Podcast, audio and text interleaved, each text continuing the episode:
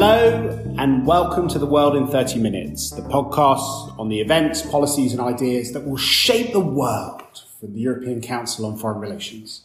My name is Mark Leonard, and this week we are joining you for our very special annual UNGA podcast. Every year I meet Richard Gowan, who's our senior fellow on UN affairs in a hotel room in New York to talk about what's going to happen at the annual gathering of all of the world's diplomatic classes, the UN General Assembly. But this year is going to be even better because we also have Anthony Dworkin, who's a senior policy fellow at ECFR, joining us as well. Richard and Anthony have just written a, a fantastic paper on three crises and an opportunity, Europe's stake in multilateralism.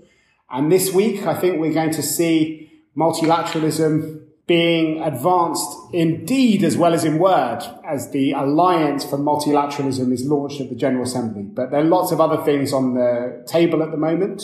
Richard, why don't you tell us what we can expect? Well, the General Assembly is always a diplomatic circus, and this year is no exception. I think there are over 360 different multilateral events taking place in New York in the next week. But the two main themes are going to be climate change and the situation in the Persian Gulf. On Monday, Antonio Guterres is convening a big summit on implementing the Paris climate change agreement. And I think for a lot of observers, especially in Europe, that's the most important part of this General Assembly. It's interesting to notice that Angela Merkel is coming for the climate summit, but isn't actually staying on to give Germany's formal speech to the General, uh, General Assembly, for example. After the climate summit, we get into the main speeches and Trump will give his annual address to the UN on Tuesday. Then the focus will shift to uh, um, Iran and uh, everyone will be waiting to see exactly how bellicose the US president is towards the Iranians. And I think that will set the mood for much of the rest of the week. But towards the end of the week, we do also have an intriguing novelty, which is the launch of the Alliance for Multilateralism, which is a, a new initiative from Germany and France, which the Germans in particular have been trailing for some time. They're bringing together about 20 foreign ministers in the UN on Thursday to talk about some new multilateral initiatives. And I think that's quite an interesting uh, signal of how Europe is continuing to sort of beat the drum for multilateralism in the Trump period. So, Anthony, uh, why don't we start with Iran? Because that is a, a kind of massive uh, story at the moment. A few weeks ago, there was hope that this would be the site for a big reconciliation between Trump and Rouhani, and Macron started pushing this at the at the G7 summit. But obviously, events in Saudi Arabia have, have somewhat rained on that parade. What do you think is going to happen?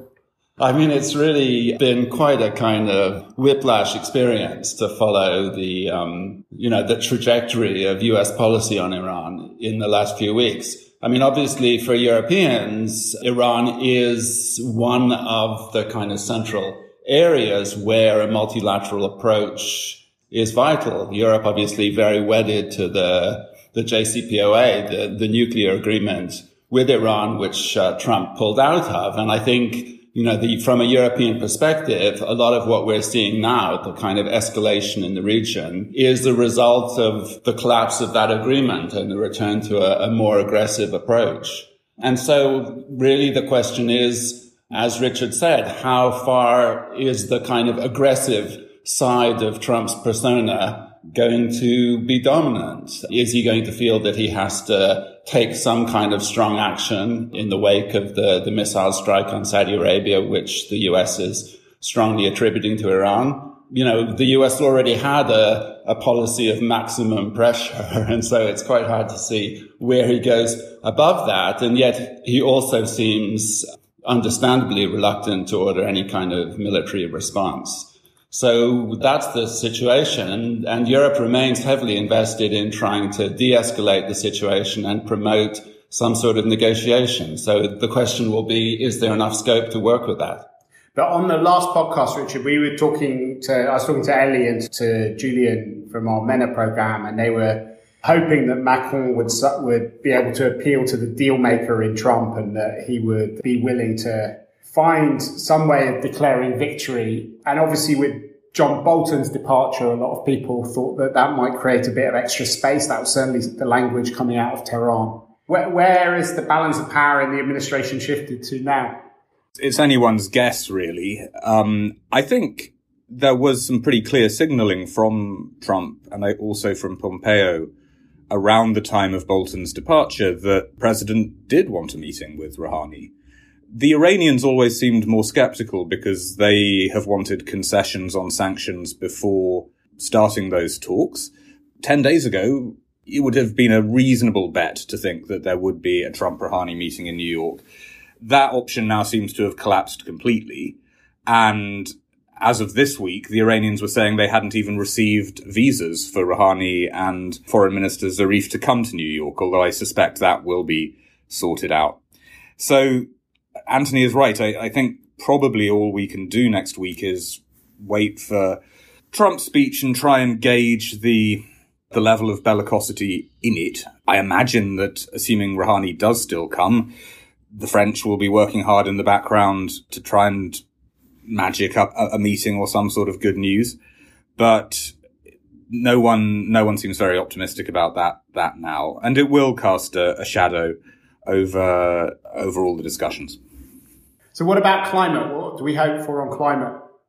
Well, climate, it's, it's, uh, you know, I think it's uh, obviously a, a, major priority of the Europeans at this point, and I think beyond Europe, a kind of increasingly a global issue now. And so it's interesting that it's going to be at the center of this, as it was at the Human Rights Council last week. You know, many people think climate isn't even a human rights issue, but there the, the UN High Representative was putting it front and center. And I think what we're going to see is, you know, what could be a sort of model for an emerging form of multilateralism based not so much on formal agreements, but on a kind of coalition, including states, but going beyond states for target setting, for kind of mobilizing campaigns, you know, increasing pressure on states to stick to targets and go further, set more ambitious targets. What I think what we'll see is an attempt really to kind of galvanize and take further this movement of attention and concern. And in that respect, I think it's significant that the you know, the face of climate action at this summit is not going to be one of the world leaders who traditionally dominate UNGA, but it's going to be Greta Thunberg, the, you know, the, the, face of civil society. And that shows, I think, that this campaign and that this kind of new initiative is one that extends to civil society, um, as well as states and also local government corporations and so on. So it'll be an attempt to sort of pull all of those forces together and give new urgency to this cause. I think what's also interesting about the climate summit is that it's really an example of countries getting together to do multilateral business without the US because uh, the Americans have not been involved in preparing for this summit in any serious way. Uh, Trump is not going to attend. He's going to be at a different meeting talking about religious freedom with Vice President Pence, which is clearly aimed at the domestic evangelical audience. But Antonio Guterres, Angela Merkel, a whole bunch of other leaders, we think maybe up to 60 leaders will be coming together to make concrete pledges on how they intend to speed up implementation of Paris. In 2017, 2018, most leaders and UN officials really didn't want to hold big events of this type because they were so nervous of friction with Trump and they were so nervous that Trump could undermine uh, their work that they they thought it wasn't worth the risk. This year, I think we're finally seeing a lot of states say we we, we can't wait on the US. We we need to move forward at the UN on climate, um, even if Trump isn't engaging. The US has not been part a part of the preparations for for the Climate Action Summit, China has. And I think that sort of tells you a little something about the way power is shifting in the multilateral system, with China directly engaged in this process while the US effectively sulks. So we still need to talk about the alliance for multilateralism, which can be launched by France and Germany. But in a way, that might be a good way of opening up this wider discussion about the future of multilateralism, because this initiative is very deliberately being built as a north-south initiative with lots of different countries of different sizes from every continent uh, being brought together by the French and the Germans. They have said that they want to push forward on climate and security, on disarmament, humanitarian action, as well as uh, stability in cyberspace as, and strengthening all sorts of multilateral institutions like the WTO. And in fact, the UN itself has got an, an anniversary in 2020, so they're um, they're thinking about that as well. It's it's, it's quite eye catching because as uh, you've both said this is a, an example of, of, Europeans taking the initiative, but trying to do it in a new format.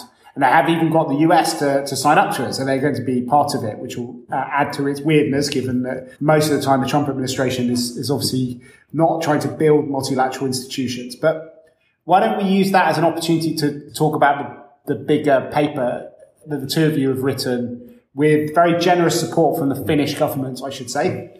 Why don't you lay out the argument, Anthony? Yeah, well, like, maybe Richard should start with the kind of the general diagnosis and then we can move on to some of the specifics. Okay, so there are three crises and an opportunity. In one minute, what are the three crises the multilateral system is facing? Okay, I mean, what, what Anthony and I were trying to do was break down this conventional wisdom that we were hearing a lot over the last couple of years that multilateralism is in crisis. People have been saying that, but it's not always very clear what they mean. And what we argue in the paper is there's really three crises of multilateralism. One of the crises is one of power. The US essentially built the multilateral order that we know. Uh, US relative power is declining. China is trying to get more of a leadership role in international institutions, and that is creating a, a lot of friction. Secondly, there's a crisis of relevance a lot of the institutions we have designed in the Cold War and immediate post Cold War period simply are not fit for purpose in the new age of technologies, AI and so forth. You know, international development aid, which is at the center of a lot of what the UN still does, is shrinking in importance very rapidly. So the multilateral system is not 100% relevant anymore. And finally, it doesn't feel legitimate to a lot of people. You know, a lot of publics feel that it's not responding to their concerns around inequality and other um, other challenges. Those are the three crises: power, relevance, legitimacy. The opportunity is that we actually think that in this moment of crisis, it's the European Union and the members of the European Union who are best placed to try and fix the multilateral system. In a period where the US is retreating from a lot of international institutions. And while China is rising in multilateral institutions, a lot of countries are pretty nervous about Beijing's vision of world order. The Europeans suddenly look good. They have the diplomatic skills and the overall philosophical credentials, if you like, to stand up for multilateralism. So that's the opportunity that we identify in, in this period of multiple crises. So that sounds great, Anthony, but can you really have multilateralism in one continent? Isn't part of the problem that if the US decides to blow up the appellate body on the WTO, it can. if it wants to block uh, decisions at the IMF, uh, it's not that difficult for it. And China, in any case, has dwarfed a lot of these Bretton Woods institutions by creating its own kind of uh, institutions like the AIIB, which have much larger lending portfolios. Well, it certainly is true that if the prospect was of multilateralism on one continent, then it would be a pretty bleak prospect. But the argument that we're making, and I think to some degree the, the alliance for multilateralism that is being launched next week bears this out, is that there is still a lot of global demand for multilateral approaches and multilateral solutions. Um, as long as this is done in a way that's kind of sensitive to the new disposition of power in the world that looks at the kind of new emerging issues. You know, I think there are a lot of countries that are uncomfortable with the kind of the US approach of simply pulling back from multilateralism in favor of a, you know, what Trump appears to favor, a more kind of transactional approach. There are a lot of ways in which China is still quite invested in the multilateral system, um, but a lot of countries around the world are rather wary of the kinds of values that China is trying to implement through it. Um, and so if you look in Latin America, if you look in Africa, Canada, Australia, a lot of Asian countries, you know, you see a real interest in preserving some elements of a rule-based order in the trade system, in conflict resolution, in these new domains. For instance, one of the areas that's going to be a big focus of the alliance is cyberspace. So what are the rules for cyberspace, for new forms of weapon technology? So there are a lot of issues which affect a lot of countries beyond Europe where some form of collective action seems to be required. And the, really the challenge is to find a, you know, a kind of imaginative way of doing that that reaches out precisely beyond Europe. So you, in the paper, you say that there's sort of three things that Europe brings to the table. One is, uh, it's not China and America. Secondly, are the kind of resources and the skills it has within these networks. And thirdly, this idea of, of actually being willing to innovate and not just defend the status quo. And the Alliance of Multilateralists is an example of that, but you mentioned some other ones there. But you also think, talk in quite specific terms about what we can do in different areas. And have there four sort of big areas on, on the agenda. Maybe we should go into some of them. And then it will also be interesting to look at some recent experiences. There, there are a couple of big things which have happened recently where we can maybe see whether this is working or not. But why don't we go through your four areas first? I think the first area is trade. Yeah, so trade is, you know, in, for, I think for many countries, trade is the kind of the most kind of obvious crisis of the multilateral system. And certainly for European countries, they're, you know, open, small and middle-sized economies, very dependent on international trade.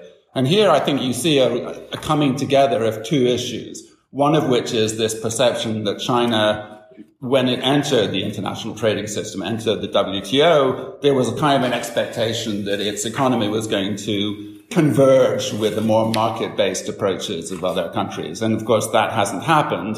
And many people feel that it's benefiting from a sort of systemic advantage of a kind of unlevel playing field because of the role of state-owned enterprises and subsidies and so on in its economy. On the other side, you have the United States, which has launched, as you said, this kind of, you know, apparently all all out attack on the dispute settlement mechanism that's the kind of um, heart of the WTO system, and it's not appointing judges to the appellate body, and soon it's going to start functioning. And so the question is, can Europe kind of be the bridge that provides a, a way of addressing some of the complaints about China's ways of operating enough to satisfy the United States and bring them back into the system to show them that the system can still work. It's quite a tall order because the challenges on both sides are pretty high, but the stakes are high too. And there's a lot of interest around the world, I think, in trying to find a way forward. But ultimately, if it doesn't work, it'll also be up to Europeans maybe to pick up the pieces and see if you can come up with some plan B, which if the WTO ends up breaking. So. Yeah, exactly. So there, I mean, already Europe is concluding a series of quite ambitious trade agreements with a lot of other countries, the, the liberal countries around the world, Canada, Japan, and so on. But beyond that, there, there's a, you know, there's a lot of thinking going on about how can we create a kind of fallback mechanism in case the appellate body simply breaks down and there are various ideas that have been floated. And I think if push comes to shove, they will be implemented. You know, whether the US plays along with that, I don't know, but we would still have a kind of rump mechanism that would allow the, hopefully the WTO to continue fu- functioning in some respects. Right. So um, I'm not sure we can go into quite this amount of detail on the other three areas. But Richard, why don't you go next? I think the second area is migration and human protection on Europe's southern periphery. This is looking at the situation in uh, the Sahel in particular, where you already have UN peacekeepers in Mali, you have the UN trying to mediate in Libya, and a lot of the existing multilateral mechanisms just aren't working very well the Security Council gets quite bogged down over the details of how to deal with Mali and so forth. What we're arguing, arguing for here is really building on what the EU has already done with the African Union and other African organizations to just build a stronger Euro-African security cooperation architecture to try and stabilize the Sahel. And we're also linking that to the question of better multilateral cooperation on migration and assistance to refugees, which is something that the the UN was discussing a lot more in, in 2018. But we think that you do need and that there is an opportunity for the Europeans to work better with, with the Africans to stabilize the area to the south, which is something that our colleague um, Andrew Lebovich has also been writing a lot about for ECFR.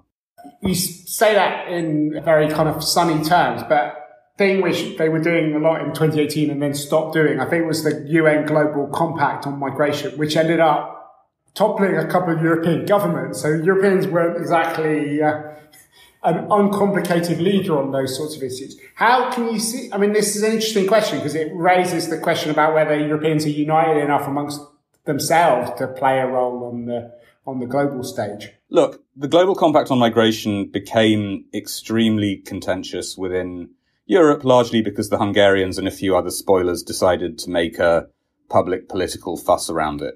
If you look at what's in the compact, it contains a lot of pretty solid ideas for assisting vulnerable migrants in places like southern Libya. And there is a lot there which, and I think the European institutions recognize recognize this, you can implement in a practical fashion without having to go back to all the, the diplomatic rumpus.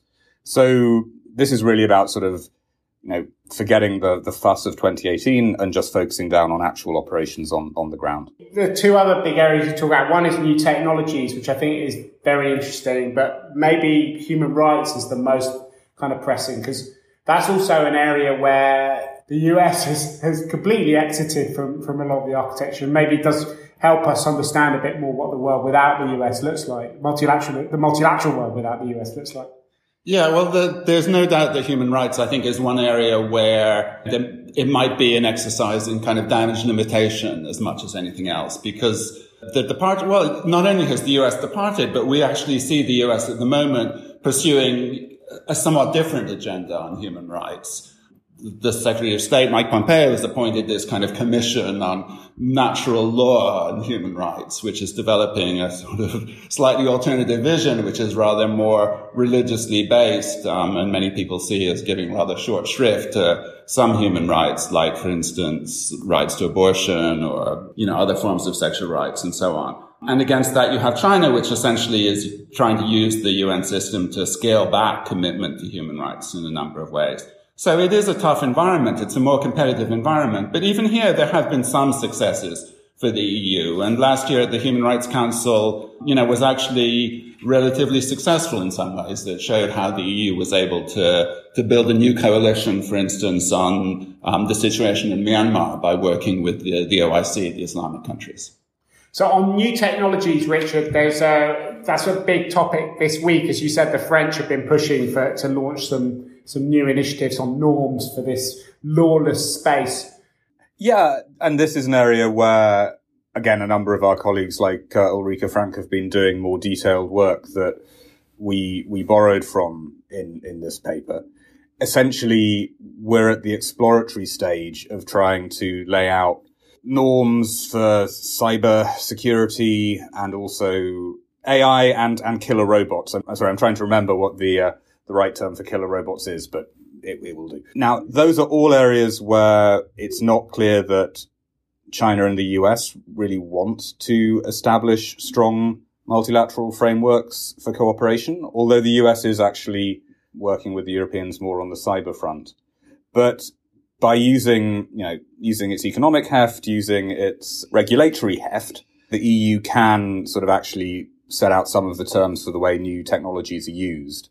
And that's something which I think the European Commission and the External Action Service have recognized is, is a space where Europe has some, some leverage. So it, that's another, that's another thing that we're sort of seeing in the, the Alliance for Multilateralism, which is sort of using Europe's economic and regulatory power to try and set some agendas around emerging technologies. So I took part in a private gathering with a group of European ambassadors who are working a lot in the multilateral system, and our discussions were all off the record. But I presented some of the, these ideas to them, and they liked a lot of your ideas. But one of the things which came up in that discussion was a recent election for a slightly obscure bit of the UN system. The, the head of the FAO, which is the Food and Agriculture Organization, is part of the UN in Rome. Europeans seemed very traumatized by that. Uh, and they thought that if your thing was, was a positive scenario about a European opportunity in the multilateral system, what happened in the FAO was maybe a, a kind of dystopia. Do you want to talk a bit about that, Richard? Do you, uh, you, did you follow that closely? Um, it was a bit of a shock to the system. In essence, but what happened was a French candidate was running against a Chinese candidate. But anyway, you explain.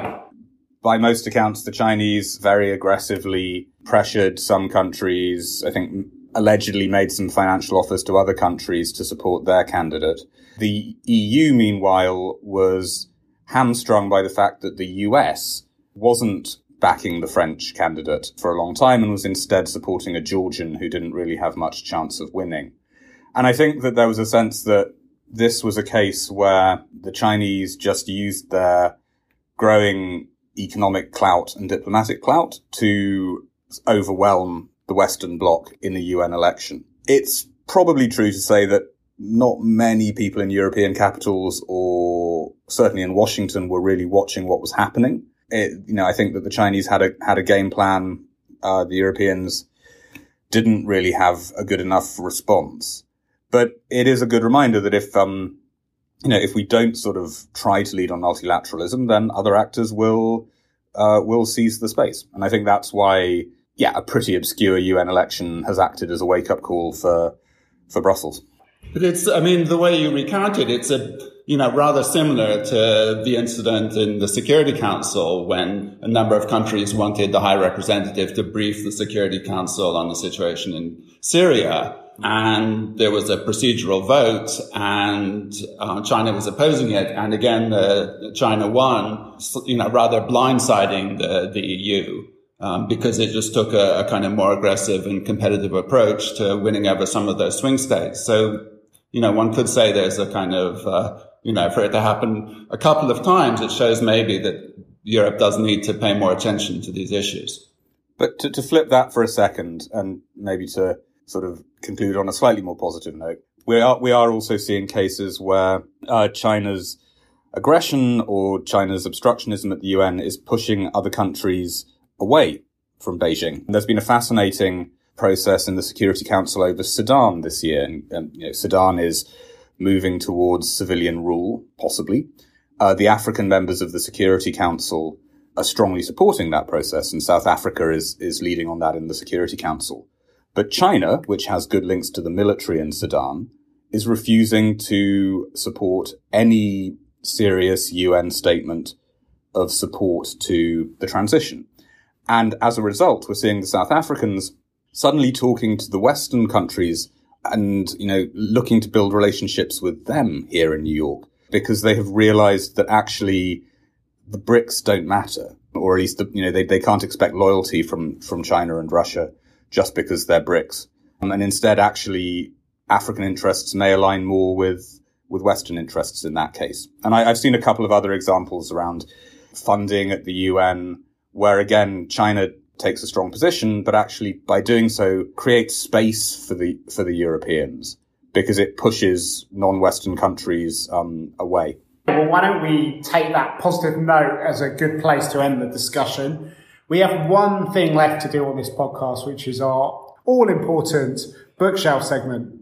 Anthony, what's on your bookshelf at the moment? Um, well, quite appropriately for this discussion, I've been reading the new book by a former US ambassador to the UN, Samantha Power, and she's just published this book called Education of an Idealist, which is, you know, she rose to fame as a kind of human rights activist. And the book sort of slightly presents itself as, uh, you know, how well do those ideals live up to the challenges of actually trying to pursue policies through the UN in practice. Although, you know, I haven't got that far yet, but some of the early work on the book is that she actually is not rethinking her position all that much and that she still is basically sticking to a kind of rather hawkish stance on promoting human rights, just doing it in a slightly more subtle way. So we'll see.